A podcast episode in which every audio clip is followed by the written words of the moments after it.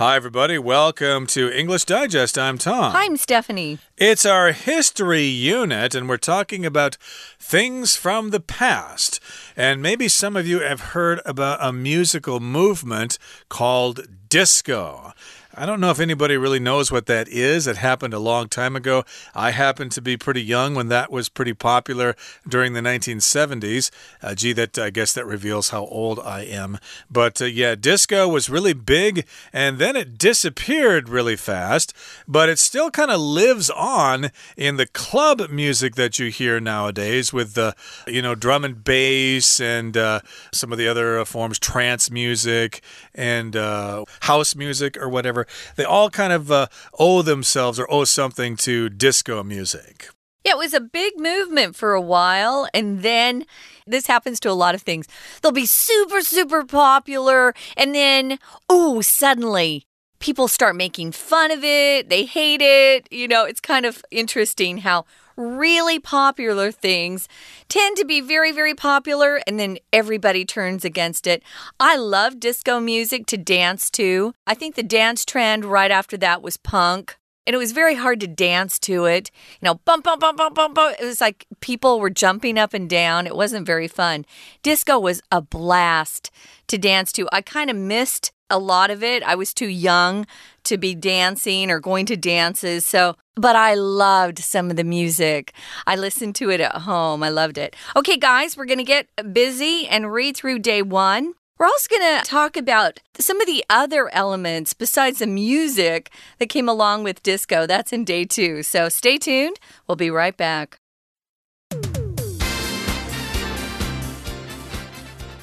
In the early 1970s, an exciting new musical genre, took New York City by storm. Typified by powerful vocals, meandering bass lines, and elaborate orchestral overtones, it quickly went from obscurity to the top of the US charts.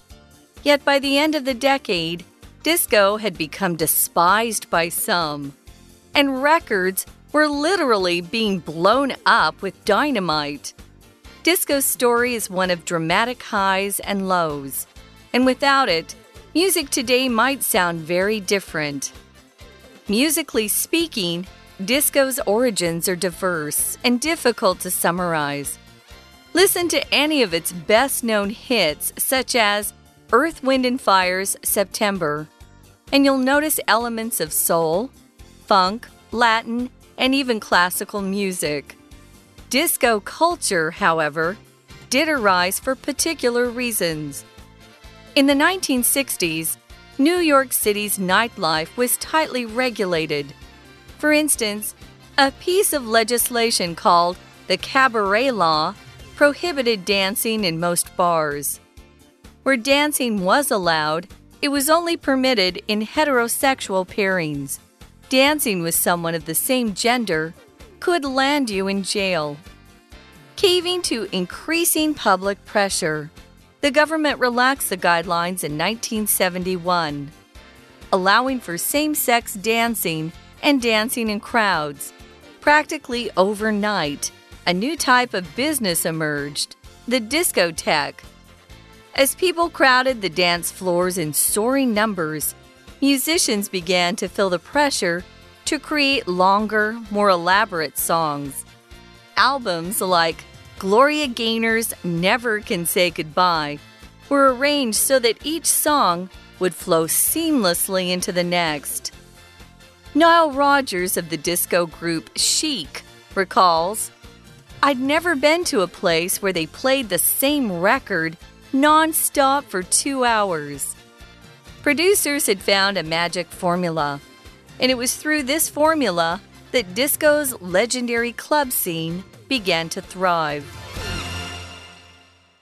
Okay, let's boogie down and talk about our article on disco music it's all part of our history unit, and we're talking about how disco set the tempo for modern music. Okay, so let's talk about disco music here, going back to the early 1970s. And back then, an exciting new musical genre took New York City by storm. Here we've got a phrase to take something by storm that usually refers to something that becomes popular really, really fast. You could talk about, say, a new Hollywood star taking the world by storm, or we could say that uh, when BTS, you know, that boy group from Korea became popular, they took the world by storm. They were just popular really quickly all over the place. They really were. I actually have them on my workout collection of songs on my iPod. So it says here typified by powerful vocals, meandering bass lines, and elaborate orchestral overtones. Here, that just describes what the music sounds like. Uh, we'll go back to that in a minute. It quickly went from obscurity, being completely unknown, to the top of the US charts. Yeah, it was really different than the music in the 60s, which was kind of like the Beatles. I wasn't a big fan of the 60s music. I didn't have any older brothers and sisters that listened to that stuff, so I wasn't familiar. My parents didn't like it. Well, it was okay, but they loved things that were earlier than that. But the disco music I started listening to at home and I loved it. I was too young to go and dance at clubs and stuff like that, but uh, I sure love the music. Now, if something's typified by something else, you have to use that preposition by. It just means it's typical. That's characteristic of that particular thing. So it's typified by powerful vocals. They had really strong singers. For example, Gloria Gaynor, her name's in this article. Also, Donna Summer, my very favorite person. And then meandering bass lines. Meander just means to kind of to move around aimlessly without, you know, a destination. But those bass lines in disco were really active, I thought, and very fun. I love bass, the electric bass guitar. I hmm. love bass. I, uh, yeah, mostly mom, in rock and roll songs, you know, the bass guitar just kind of goes. It's boom, boring, boom, boom, but but in disco, it's really fun. Yeah, disco just kind of boom, boom, boom,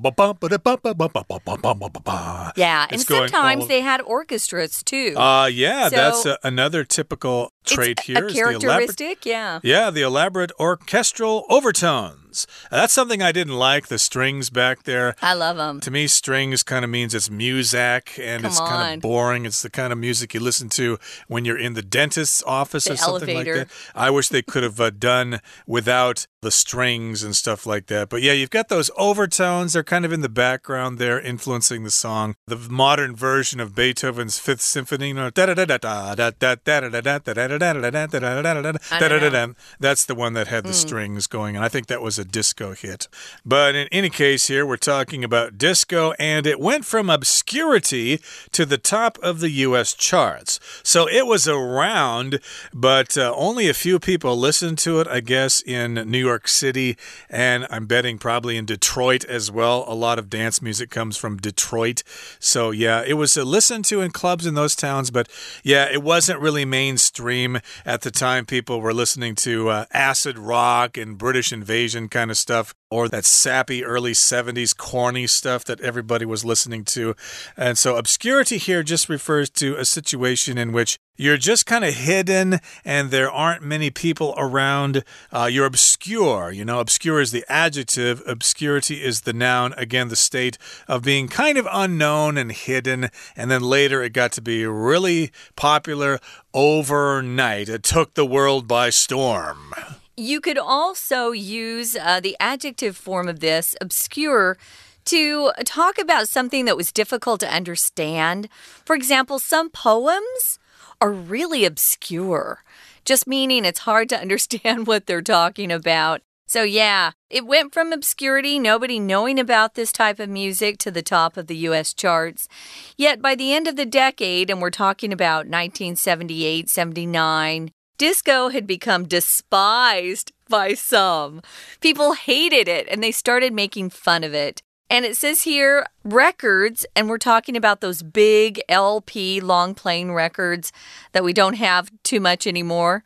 People have, I guess they have collections. I don't have any anymore, at least here. They were literally being blown up with dynamite. Dynamite is that uh, material that uh, is in bombs, so you can blow things up with it. So, disco's story is one of dramatic highs and lows, and without it, music today might sound very different. Boy, is that true. So, moving on to the next paragraph, musically speaking, we're just going to keep uh, this sentence focused in on the music itself.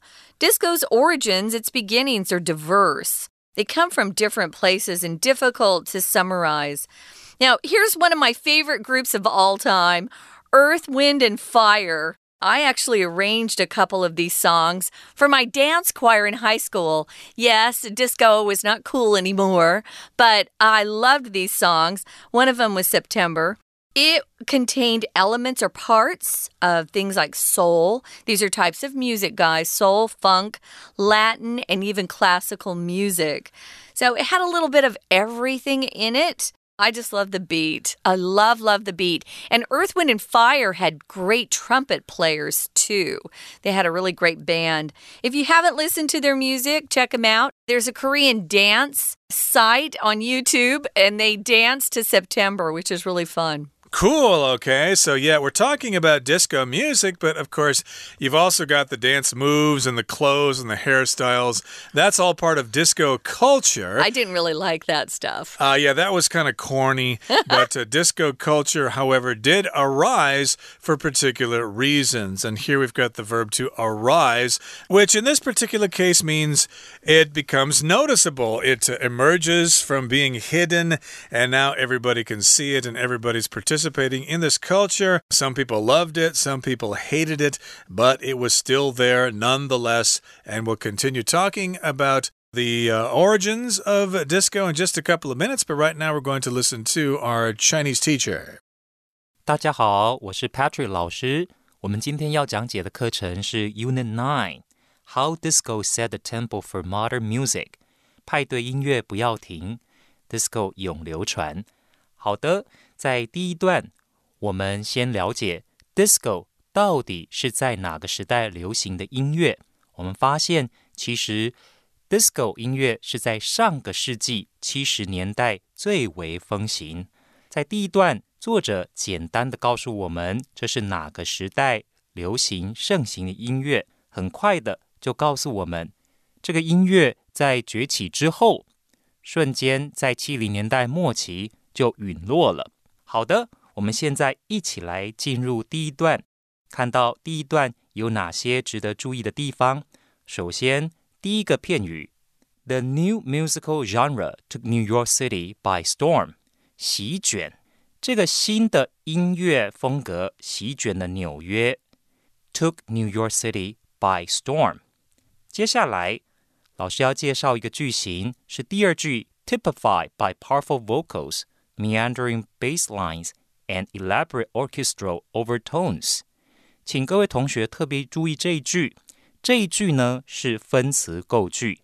首先有看到 typify，typify typify 这个字是过去分词，过去分词开头的子句，它其实在意思上主词和后面的主要子句 it 是相同的，而这个 it 它所指的。 又是前面的这种新的音乐风格，也就是我们今天要介绍的 disco。好，看到分词构句之后，我们了解 disco quickly went from obscurity to the top of the U.S. charts，从默默无名变得非常的畅销，成为畅销排行榜的第一名。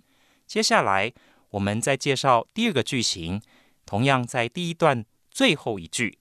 Disco's story is one of dramatic highs and lows, and without it, music today might sound very different. 请同学特别注意 might。前面讲到 without it，事实上，今天的音乐界是有 disco 的，所以我们知道不可能没有，因此要使用假设语气。Music today might sound very different。这里的 might 就是标示着假设语气。 可能会变得非常的不一样。接下来第二段文章作者告诉我们，disco 的起源相当的复杂，相当的多元。Musically speaking, disco's origins are diverse and difficult to summarize。在这里，我们知道，虽然起源相当的复杂，可是再怎么样都可以探讨出 disco 到底是为什么会崛起。这是后面的段落要跟我们解释的。请看到第二段的最后一句，有一个动词，请特别注意。Disco culture, however, did arise for particular reasons. 请同学注意 arise 这个字和等一下会出现的 emerge 其实是同样的意思，崛起。Disco 的文化崛起是有特殊原因的。We're going to take a quick break. Stay tuned. We'll be right back.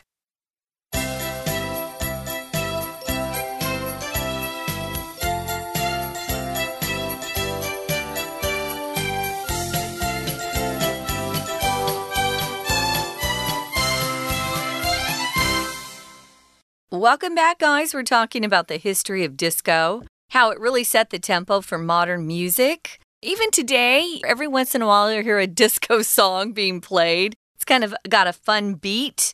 But we do make fun of the dancing style, I must admit, and the clothes were pretty awful.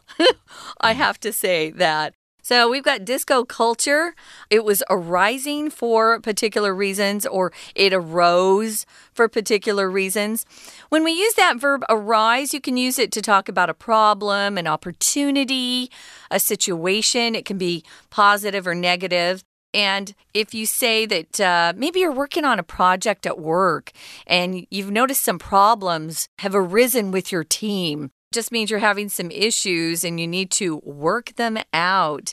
The culture arose for particular reasons. Let's find out what they were. Well, in the 1960s, going back to the 60s, we had New York City's nightlife was tightly regulated. So there were very strict laws telling the people who lived in New York what they could and could not do. Yeah, basically, you had a lot of government control. And uh, this sounds similar, I think, before uh, martial law was lifted here in Taiwan before 1987. I think they said that dancing was illegal or uh, at least in public places, you had to go to private parties in order to dance. And uh, I guess that was the case in the 1960s in New York City as well. Uh, let's give you an example here. For instance, a piece of legislation or a law called the Cabaret Law prohibited dancing in most bars. Okay, so legislation usually refers to some kind of bill or law that is passed by a legislature, which could be a city council or or whatever. And in this particular case, I'm guessing it was the New York City City Council that passed this law, and it was called the Cabaret Law. Cabaret, isn't that a, an old song like Life is a Cabaret, Old Chum? It's a musical, too. Uh, it is, okay, Cabaret, which uh, basically refers to uh, entertainment held in a nightclub or a restaurant and you've got people eating and drinking at tables and stuff. Yeah, even today, uh, I sang in cabarets. You'd go to a bar and you just sing show tunes, songs from musicals with a accompanist, and people could just sit there, listen, and drink. That's uh, a cabaret bar. But you were prohibited from dancing. You know, a lot of times uh, today, people love to go to bars to drink and to dance occasionally with people as well. If something's prohibited, it means it's formally forbidden by law. You cannot do it. We wouldn't use prohibit to talk about something your parents tell you you can't do. You know, you're prohibited from going out on Friday night with your friends. We don't use it in that particular situation. It's more formal, it has something to do with the law or a rule maybe uh, your company sets up that's pretty serious, prohibited. So they banned dancing in most bars, and where dancing was allowed, was only permitted in heterosexual pairings, which means it would be a guy and a girl. You couldn't be dancing girl with girl or guy with guy. So dancing with someone of the same gender could land you in jail. Ooh. If something lands you in trouble or lands you in jail, just means uh, that happens to you. So you would be in big trouble. That's right. So, yeah, if you wanted to dance and you were a guy, you had to dance with a girl, and the girl had to dance with a guy, etc. And caving to increasing public pressure, the government relaxed the guidelines in 1971, allowing for same sex dancing and dancing in crowds crowds. So lots of people in New York City were complaining about this. There are lots of homosexuals in New York City, at least there were then, and they thought, hey, you know, we want to go out with our partners and go out and dance just like anybody else. So they were uh, giving the city council some pressure. Hey, that law is ridiculous. Uh, we should be allowed to dance with whatever gender we want to. So the government caved to that pressure. Uh, cave here is being used as a verb. I think it uh, also refers to the phrase to cave in, like a cave in a mountain actually uh, collapses. All the dirt falls in to cave in. So if you cave into something, basically you just give in to that pressure. You change because there's just so much pressure. And when you're talking about guidelines, I think they're general rules. They're not as strict as a law. So you need to follow guidelines, but if you don't follow the guidelines, you wouldn't be arrested typically. For example, here I think we had a guideline during COVID that you had to wear a mask in a taxi, but you weren't arrested if you didn't. I had some of my cab drivers not wearing one and I didn't care. So, guidelines, things you should follow, principles, pieces of advice. Sometimes you'll have guidelines in a group that you belong to, maybe a club. So these guidelines were relaxed. They got less severe and less strict, and they suddenly started allowing same sex dancing and dancing in crowds. You know, you didn't have to dance with a partner during disco. If you wanted to dance, you could go on the floor by yourself. Sure. And just have a good time. And you didn't necessarily have to be gay or homosexual. You could just go out with a girlfriend and dance and it, just having fun. But they relaxed those guidelines in 71. So practically overnight, meaning very quickly, a new type of business emerged, and that was called the discotheque. This word is spelled kind of weird, guys, because it's a French spelling. A discotheque is just a disco. So the word disco actually comes from discotheque. Uh, sometimes you'll see people uh, use the full word discotheque, but we won't talk about discotheque music. We just talk about disco.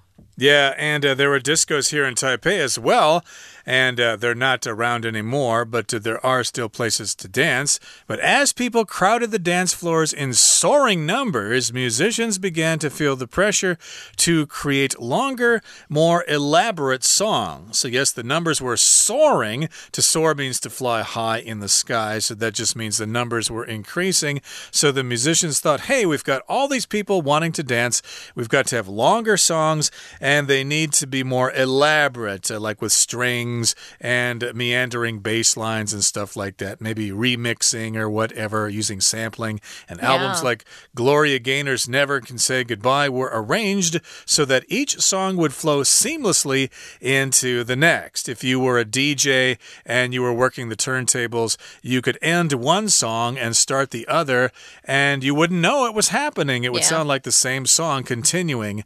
Uh, they used to just just fade one song out and then start another one, you would know. But here they were using it, uh, they were flowing them seamlessly together without seams, uh, without any kinds of breaks between them. Yeah, that was the first time they started doing that. Even today, though, there are um, remixes of popular songs where they add, you know, that disco beat. See, we call it a disco beat. It's just that, you know, very steady beat, and it just speeds the song up a bit, and then they lengthen it. Sometimes it's not done either by the original recording artist, it's done by somebody else. And then those songs, those mixes, those remixes are played in dance clubs. I have a couple of those on my iPod that I exercise to. We've got this guy named Nile Rodgers. His disco group or his recording group was actually called Chic. He recalls this is what he remembers from those days. He said, I'd never been I'd never been to a place where they played the same record nonstop for two hours. That sounds kind of boring, but back then everybody just wanted to dance. Those disco dances, they were pretty tough. You had to really know how to dance back then. You couldn't just, you know, be making stuff up.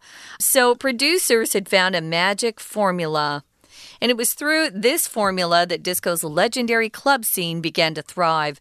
Now, we use formula for a lot of different things. We use it in math class, we use it in chemistry when we talk about the different uh, chemicals that we add to a particular concoction, something we put together. But we also use it just to talk about kind of the ingredients or the things needed for a particular result. You know, a good formula or formula for a fun party would be good people, good food, good music. You know, that's the formula for a good party. So you can use it for lots of different things, actually. Yep, they had this particular method or this way of doing things, and it was through this formula that disco's legendary club scene began to thrive. So we'll talk about that more in our next program, and that brings us to the end of our explanation. We need to hear now from our Chinese teacher. 第三段跟第四段文章的作者分别告诉我们 disco 文化所崛起的原因到底是什么？作者先交代时代背景因素。原来在六零年代，其实纽约市对夜生活的管制相当的严格。在这些夜店里面，如果要跳舞，其实一定要一男一女，不能够一群人一起跳，更不能两个同性别的人一起跳。这是第三段所交代的背景，而第四段。我们了解到，后来到了七零年代，迫于公共大众的压力，政府开始放松管制。Caving to increasing public pressure, the government relaxed the guidelines in 1971. 请同学特别注意到这里，relax the guidelines，政府对于管制的放松，其实是用 relax 放宽。好的。那我们一起回头再来看看第三段有没有哪一些特别需要注意的单字片语和句型。首先，先请同学特别看到第一句：The nightlife in New York was tightly regulated. Tightly regulated，管制相当的严格。请同学注意这里的词语，它搭配 tightly regulated，很严密的管控。接下来同一段的最后一句：Where dancing was allowed。It was only permitted in heterosexual pairings。这里的 where，请同学特别注意，其实省略了前面的 in places where dancing or was allowed。在可以跳舞的地方，在获准跳舞的地方，请同学特别标注 where。好，最后一段，我们请同学看到最后一个句型最重要，这里。 It was through this formula that disco's legendary club scene began to thrive。这是分裂句或称为强调句。原本的句子应该是 Disco's legendary club scene began to thrive through this formula。用 it was 把后面的 through this formula 标示出来。透过这种方式，disco 传奇的夜生活的景象开始蓬勃发展。 今天的讲解就到此结束，谢谢大家。That's it for today, everybody. But uh, hey, you can all look forward to our next program because we're going to continue talking about disco then. From all of us here at English Digest, I'm Tom. I'm Stephanie. Goodbye. Bye.